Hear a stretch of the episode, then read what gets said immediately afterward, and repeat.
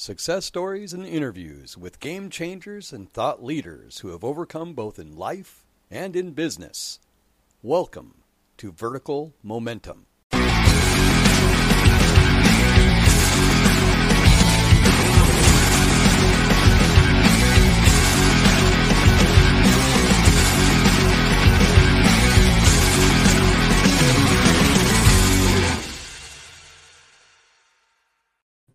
Hey guys, welcome back to Vertical Momentum.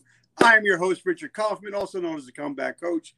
Guys, this is going to be a great episode, especially if you are in the new in the new economy and you're struggling with career uh, chaos. Because a lot of us, a lot of people are quitting jobs, getting jobs. Some people I know, a guy I just talked to, has been in 14 jo- different jobs in the last two years.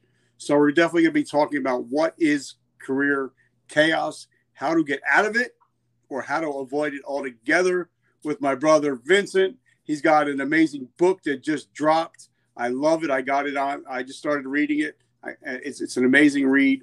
He's got an amazing podcast. He does it all. I mean, he's a Swiss Army knife. He does it all. So, Vincent, welcome to the show, brother. Richard, thanks so much for having me. It's a pleasure to be on. Oh man, this is this is going to be a fun episode. Um, you know, a lot of people like when we get out of the military, we don't, you know, we lose our mission, we lose our job, uh, we have no money a lot of times, and we just don't know where to go.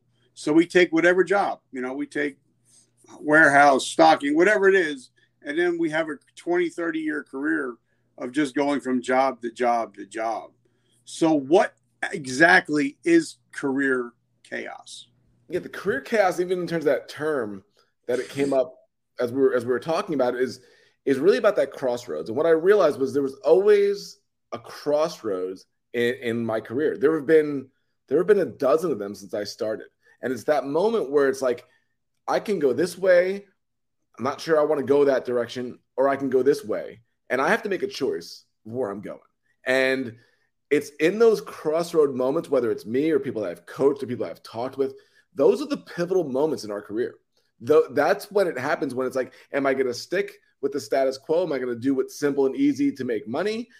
Am I going to push the boundaries to go where maybe I'm scared or I'm I'm fearful, but I I need to make that next level leap to what I want to do with my life and who as what you were talking about even before with the coffee, who I want to serve and who it is that I want to lead going forward. And it's so easy to stick back on the well, this is what pays the bills, short-term thinking which there's you know when you when you're in it you have to do it. But i wanted to get to a point in my life when i went through this so often that there were two days that matter. And this is what i this is what i say to myself every day. The only two days that matter for me are today and three years from today. And when i say that i mean today i don't need anything. If i want to eat something if i want to wherever whatever i want to do what do i really need today? It's not much because we set it up for that. Everything i do including this interview and this conversation is how is it going to make life better for me and other people three years from today meaning I'm not working with any desperation. And there were so many years where I did, where I was in that career crossroads where it was like, just got to get it done today, just got to get things started.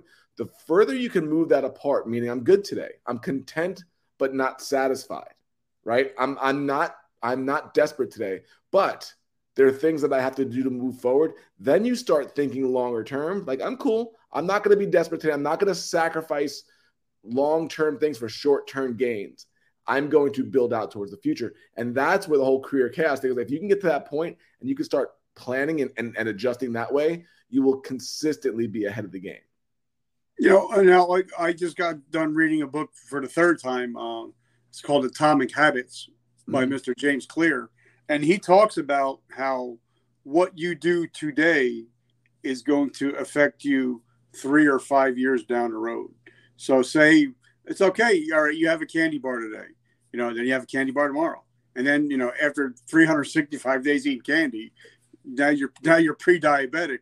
And then five years down the road, you're having vision problems. Yep. So what you do today will actually determine whether you fail or win five years down the road. So take us back to Vince. Where do you come from? Where did you grow up? Tell us a little bit about yourself and how you came to these realizations. Yeah, it was a long time coming. This is not like oh a revelation. This is this has been a long time and a lot of pain. Um, I come from New York. I'm, I'm originally from Long Island in Queens, and struggled struggled my entire youth. Um, learned later, and I'm never, never been diagnosed, but I'm an ADHD entrepreneur. And what I've learned is the more that I meet people like that that have a lot of ideas, kind of high energy but scatterbrained, like we can't stay on one thing very long. We were the ones that struggled in school, had great ideas, were very creative, but never went with the system. And I remember just thinking, I need to get out. Like I remember even as a senior in high school, a friend saying, like, what are you gonna do?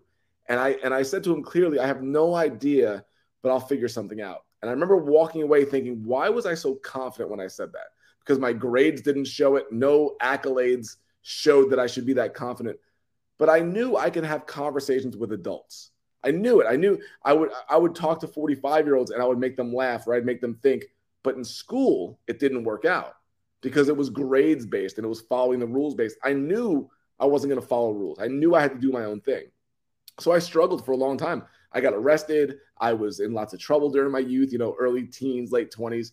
And it wasn't until, excuse me, it wasn't until early 20s where after I had been in trouble a bunch and I continued to get in trouble that I, I came back and I actually moved back in with my parents.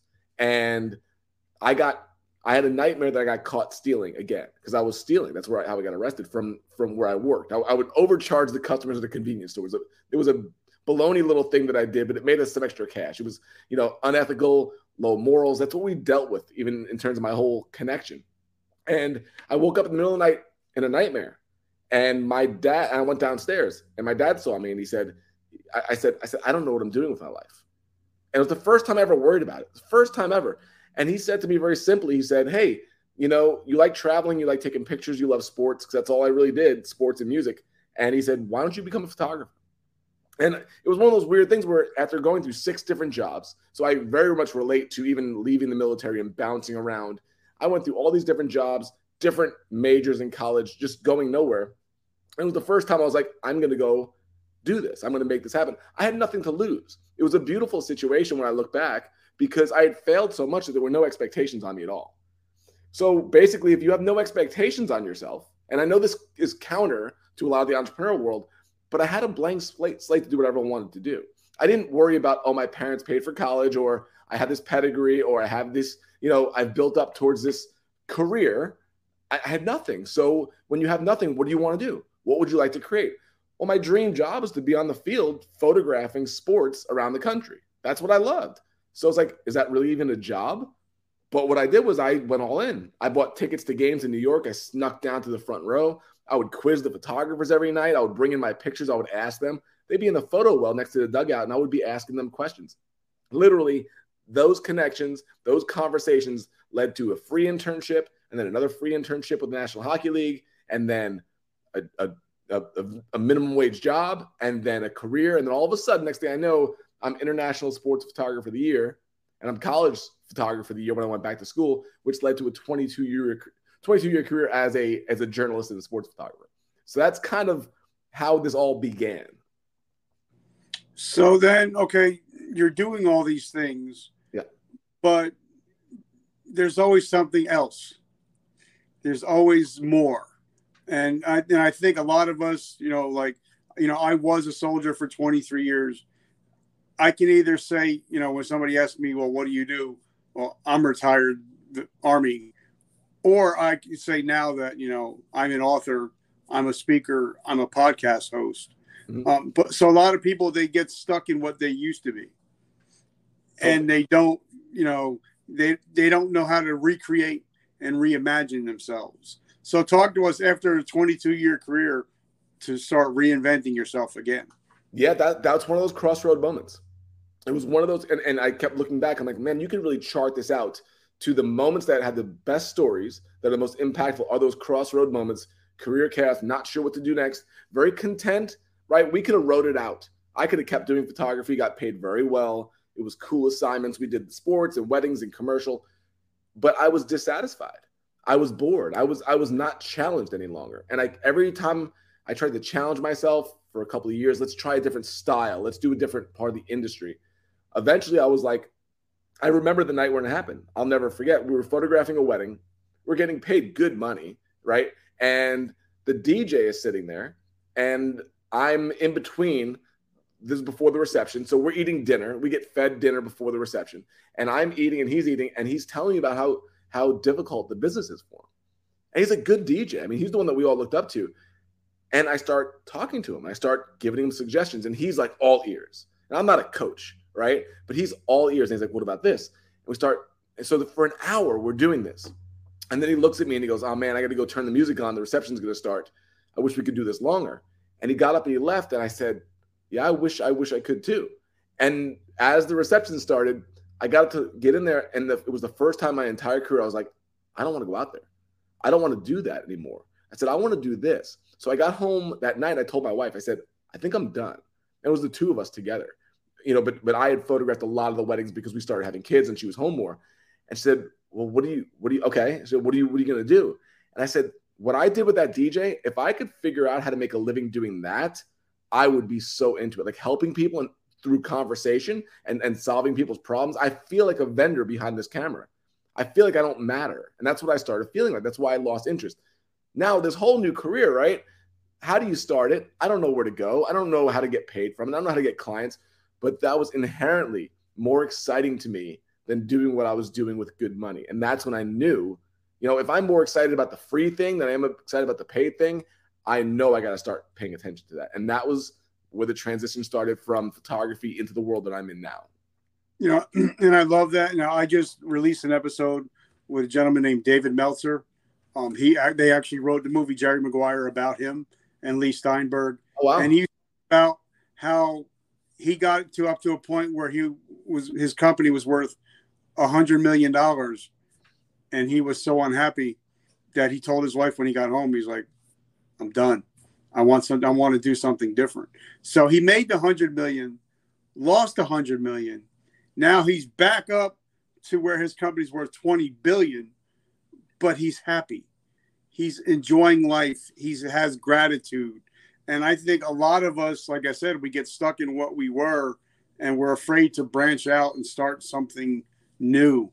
And, you know, there a lot of times there's, you know, your your wife or your cousins are going to look at you like you lost your mind. Like when I say, well, I'm going to start podcasting, and people like, who the hell wants to hear from you? You know, but now I get to interview people like you and Mr. Meltzer and Tony Whatley and John Lee Dumas, you know, athletes. So sometimes you got to step out on faith and believe in yourself. And now, so when you start, started to, to, to learn about the whole coaching thing, how did you go about it? Did you have do a lot of research, a lot of books, a lot of questions and answerings? Oh yeah, it's it's it's what I realize. It's the same with every with every new step. And so many people always say like, "I'll never work for free. Always charge what you're worth." I'm so not in that camp. I think back to seven different career transfers and every one of them, as much as this is going to annoy people, started for free in one way or the other. Talk to any author, beginning author, they give their book away. They speak for free. They coach for free. Photographers shoot for years, right? You think about musicians, and and nobody even thinks about this. You name your favorite band. Everybody's like, oh, they're you know whatever it is, and they're playing you know tours all over the world, and they got all these. I can guarantee you, for the most part, they started playing clubs for nothing. They started playing clubs for for beer money or just exposure or just somebody to talk about them. So many people are afraid to start at the start. And I'm not afraid to start the start. So for me, it was I'll coach. I I wanted to get better at it. I wanted to even know if I liked it. And I didn't want the pressure of, well, you're paying me a couple hundred dollars. I better deliver when I don't even know if I'm any good at this. So start having conversations. Start, you know, people that can use, just sit down and be curious. Start a good coach is just curious. You ask good questions, you're interested in what they're talking about, and you try to work them through that. So that's how it started for me. And it started that way where it's like, wow, this really helped me. Can I can I hire you for this? Or I know someone that needs you for this. And that's literally how it began, just like everything else. But I think a lot of people want to start because, well, I put in so many years doing this, I deserve to start here. No, when you go to the next thing, even though you're not starting over, you kind of are. You're starting over with new connections. You have the same old connections and you have more of a network each time. But man, you know, For me, it's I, the ones that I see fail. They have expectations from the beginning of what they are deserved from their past, and they don't wind up putting in the deep work, foundational work early on to build it. And also, I think you know, like I, I I'm from New Jersey, so obviously we probably went to the places, you know, ate, ate the same restaurants. Um, I'm a little bit older than you, so I went to some of the clubs in New York. Mm-hmm. And you know, back in the day, you know, some of the clubs, some of the bands actually had to pay to play. Yeah. You know, you actually had to pay them to get on L'Amour's in Brooklyn. You know, some of those other places. And so sometimes a lot, I think a lot of people, they don't want to invest in themselves. You know, they don't want to invest in a coach. They don't want to invest, you know, and like somebody told me, people that pay.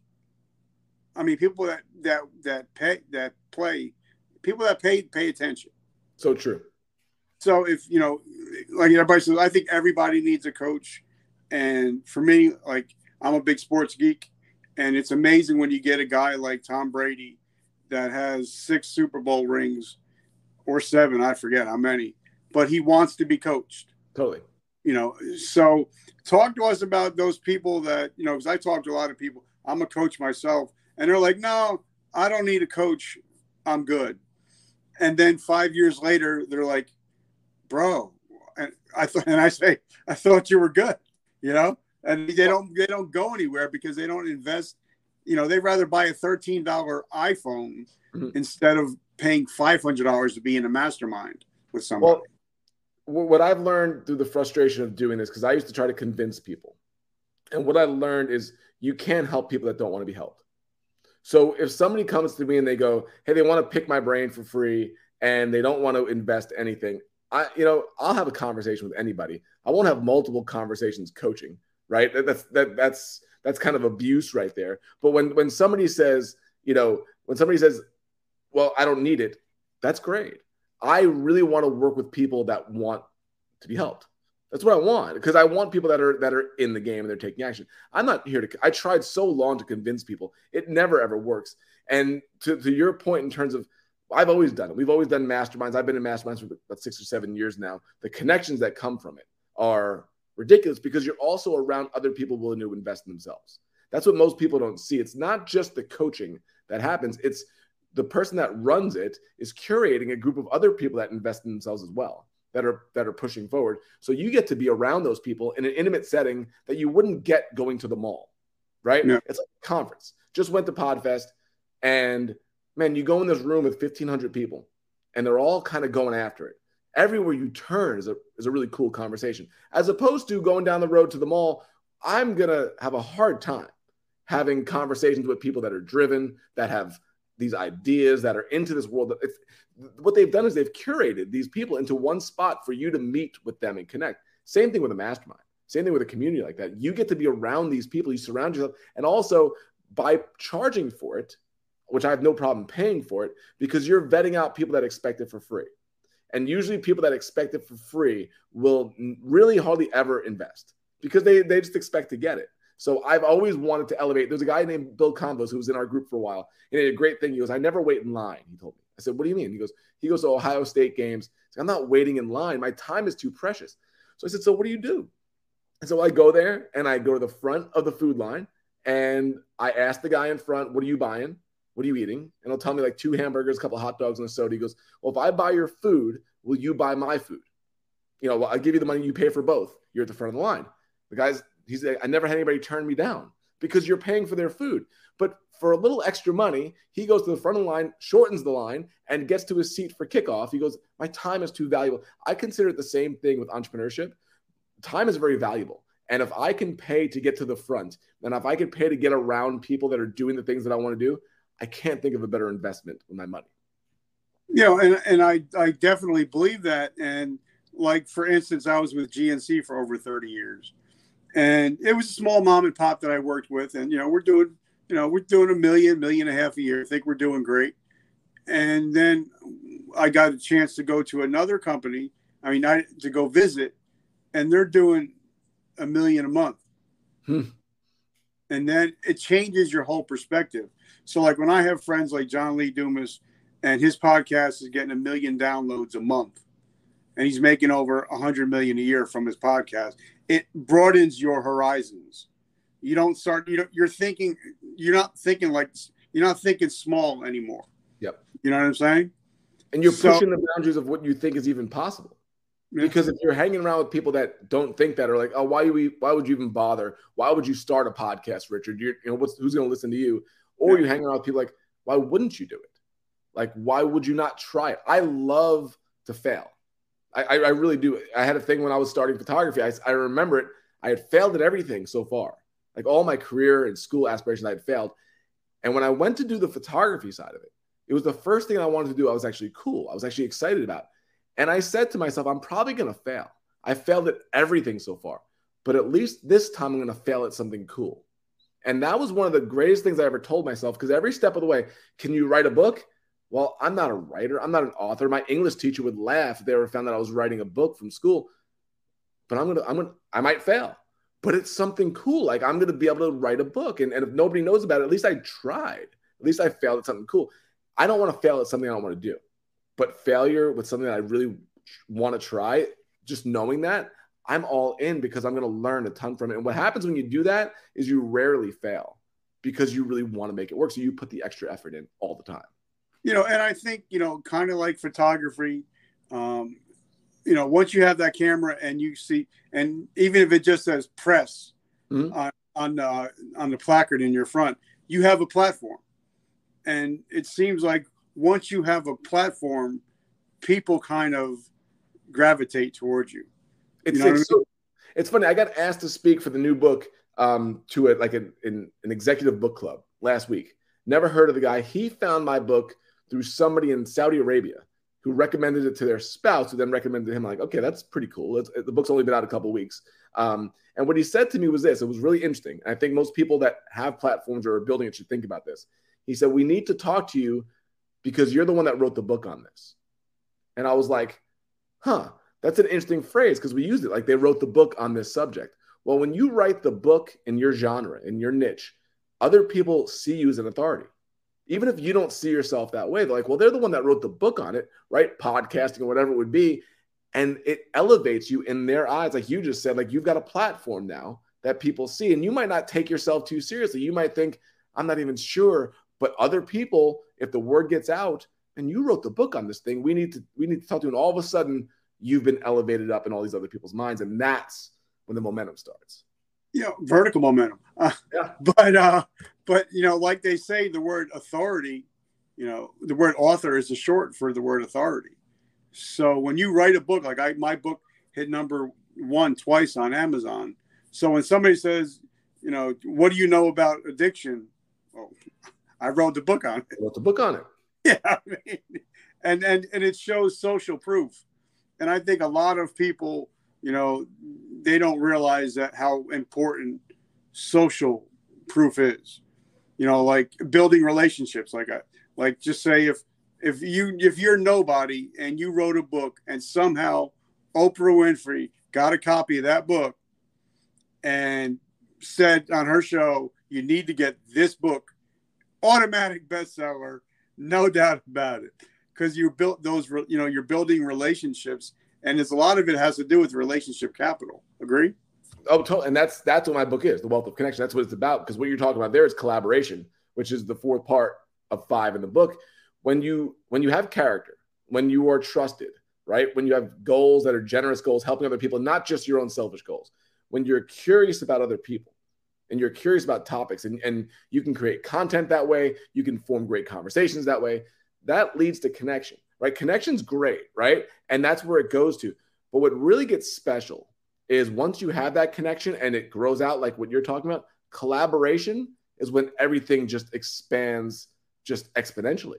Because by you having me on your show it's introducing me to an entire audience of people that don't know who i am or i might not know who, they are and that's an ability to form future connections going forward. Then, when you go to create something, whether it's a book or a podcast or a business, it's so much easier when you do it that way. Because now, with that collaboration, that connection, that curiosity, people know who you are. People trust you because of your network around you, and they're more than willing a to share it and buy it because of the recommendations of others, as opposed to what most people do, which is let me create a podcast or let me write a book. Let me shut everybody out of my life and let me just do the content and create it. And then when it's all done, I'm going to come to you and say, Hey, Richard, promote my book. I don't know who you are. And you're going to be like, I never met you before. I'm not going to introduce you to my platform when I don't even know who you are. This is how most people go about it and they get frustrated. That's why, even in terms of writing this book, was to turn that whole thing around.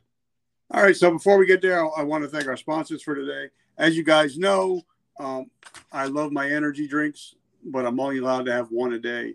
So I created my own. Um, it's called Vertical Momentum Coffee.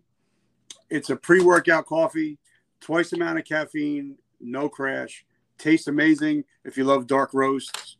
And the great thing about it is 100% of my proceeds go to help veterans that are struggling with homelessness and also PTSD. So I don't make any money off it. I make zero dollars off of it. So if you love coffee, if you love coffee with a mission, write coffee down below, and we'll and I'll, and I'll send you the information. Um, so now, talk about your book, talk about your podcast, because for me, I'm a big collaboration guy. You know, um, even when I when I was I grew up in the music scene in New Jersey and New York. I loved when bands would get together and collaborate. I just thought it was amazing because then you're getting two different audiences smashing them together and and you're and you can grow you know so much more so talk about your book and your podcast yeah i mean the book is is this is the book i believe i was meant to write this is my second book excuse me i wrote a book called freelance to freedom which is about how to take your you know what you're talking about right that career chaos and how to build a life of freedom in in terms of a career from that but this book excuse me I got a cough um, but this book is to my heart. I wrote it for three years because I really think this is a missing piece for so many people in terms of how they go about building a career and building a network. So many people go at it with a how do I get what I want from this? How do I build this thing? How do I grow my own audience without thinking, how am I doing this collaboratively? Collaboratively? How am I doing this with the benefit of others, with others' blessing, with the referrals of other people? Because that's where it comes from. 87% of jobs are filled through referrals. All the time, we know 75% of pot, 75% of podcasts are found because of word of mouth. Mm-hmm. But yet we blow that stuff off. We just say, oh, that's not important. I'm going to go build a, a funnel or I'm going to do all this stuff that people don't care about. People aren't into it. They're into who you are. It's the whole saying they, they, they never know how much people don't care, know how much you care. People don't care how much you know until they know how much you care. That's saying that we hear all the time. But I think we we give lip service to that so often. We're thinking, oh, yeah, I get that, but I really need to get my stuff going. So, what I wanted to do is the idea behind this book was I wanted to make the business world less selfish. What I see so often is just a reach out, how do I get what I want? Short term thinking. And if you can write a book that highlights, here are the foundational pieces your character, curiosity. when you don't have character and you don't have curiosity, your connection's not going to go very far. It's just not. You're you're going to get you can have a lot of charisma, but like I said, there's charisma is not character. And I think a lot of times we get fooled by that. We get fooled by the really charismatic person, but they don't have the deep character within it. So when you can come out of it with those two and you can make those connections, that's every every career we've ever done was based on that. Every piece of it was based on those foundational pieces, connections, people referring you, reaching out to people, giving without expectation, leading to what you are just talking about collaboration, then leading to anything that you do works better because of it. So that's the idea. Like I said, that's the idea of the book. Um, I'd be happy to talk about anything about it. So, okay, now talk about because for me, I wrote my book. It's been three years now, and it was very cathartic for me, but it also ripped open a lot of wounds that I needed to heal. Um, so it became a, a, big learning experience, and you know, and then once your book is out, everybody says, "Oh, you got a book out on Amazon. You must be rich." And you're like, "No." Uh, I'm putting in more work than I'm actually making. So, you know, talk to us about, you know, people like writing a book or a podcast because they're both one's one's the written form, one's a verbal form. You know, once you put it out on iTunes, it doesn't mean people are going to listen. No, and you might hear crickets because you're not promoting it. You're not out there hustling, grinding, talking to people, building relationships. So talk about those, you know, either either or or both. Yeah, it, they they go in together for me, and you learn from your own mistakes. You learn from other people's mistakes. John Ruhlin, who wrote the book Giftology, gave me some really great advice with the second book. He said, Um, he wrote a book called Giftology that's now selling better in its sixth year than it did in the very beginning, which is uncommon in in this world. Um, and what he said was, you know, he's friends with Hal Elrod, who wrote The Miracle Morning, and he said Hal's book didn't start taking off until getting momentum until about the fifth year. That's when that started, and it's now the best-selling um, self-published book, I believe, in history. Is what they said at this point. Um, but it took five years. So what would expect me to think, oh, I'm going to just launch a book and it's just going to keep selling. Now you can get an initial push, right? But how's it doing month three? How's it doing month six? How's it doing month 12? So I adopted what John talked about, which is a five-year launch. And this is the most fun part about what I'm doing is a five-year launch is basically saying this we're we're going to do the work for five years consistently, daily and weekly to get this book. So it's not about a big launch. I don't I don't I had no interest in a, in a huge launch.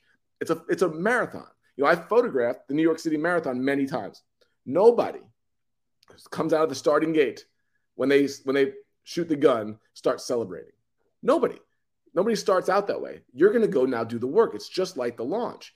So it's why why would I come out of the gate celebrating? No, now's the time to do the work, meaning consistent action I'm going to put in. So I do 25 actions a day minimum on my book, meaning whether it's about reviews, whether it's selling books, selling books in bulk, speaking, writing content every day.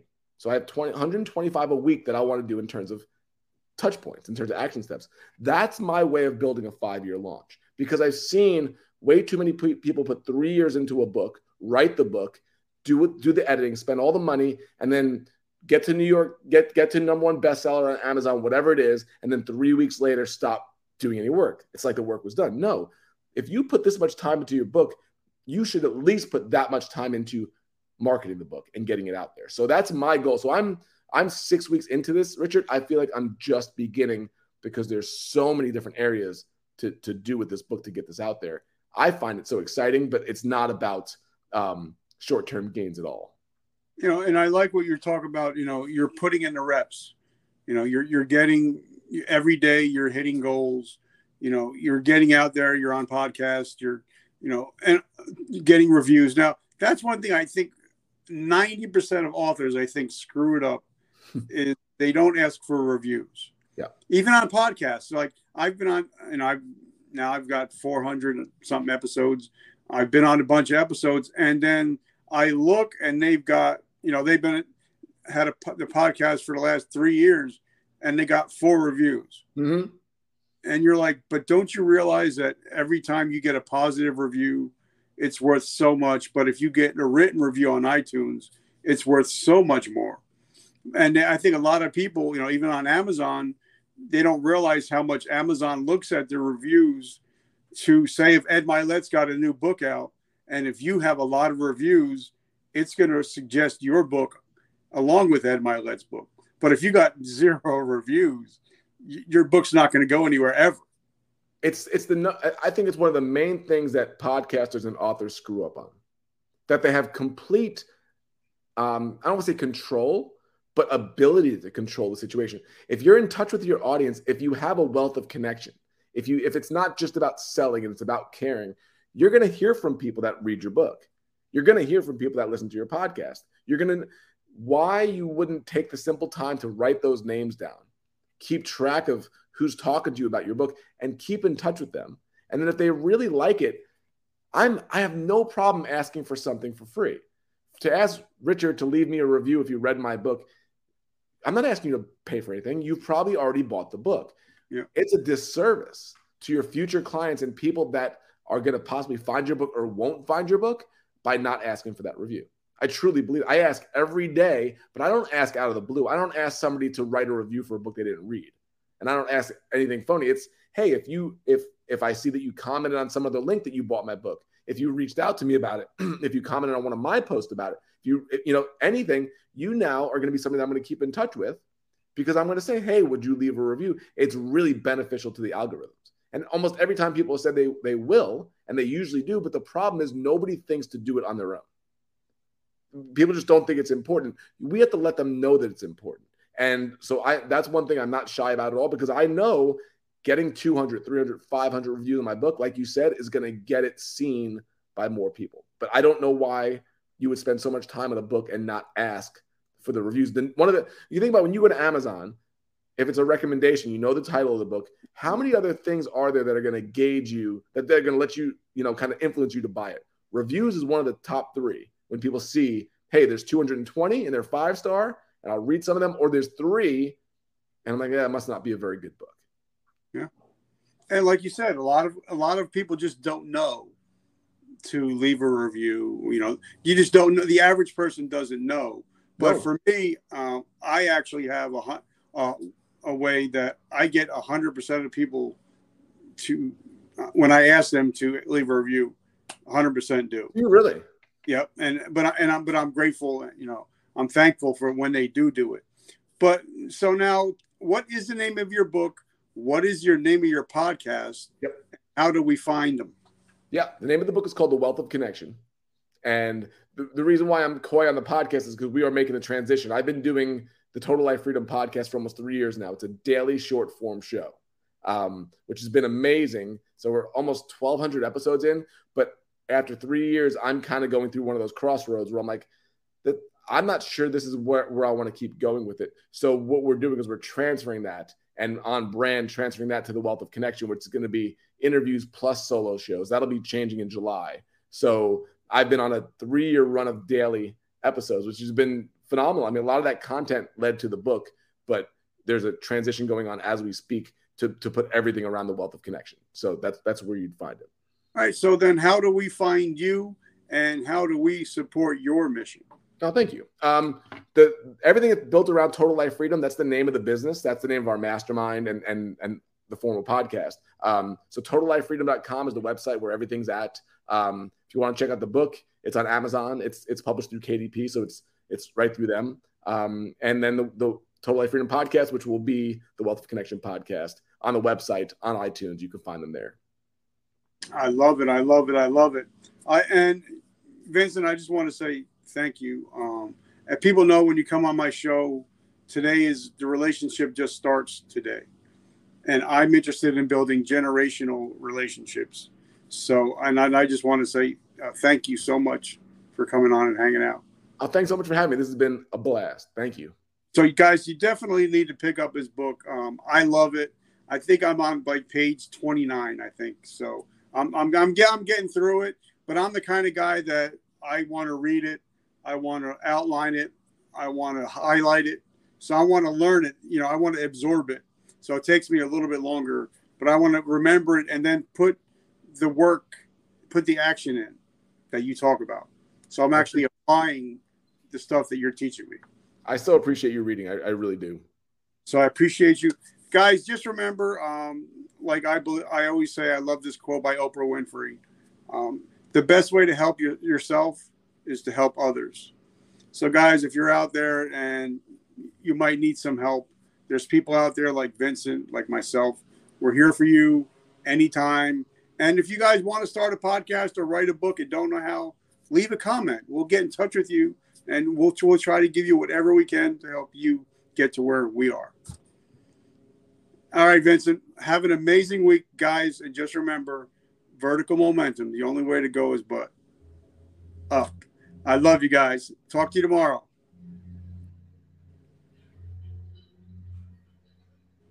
Thank you for joining us today. Please hit subscribe and share. Please feel free to leave us a comment.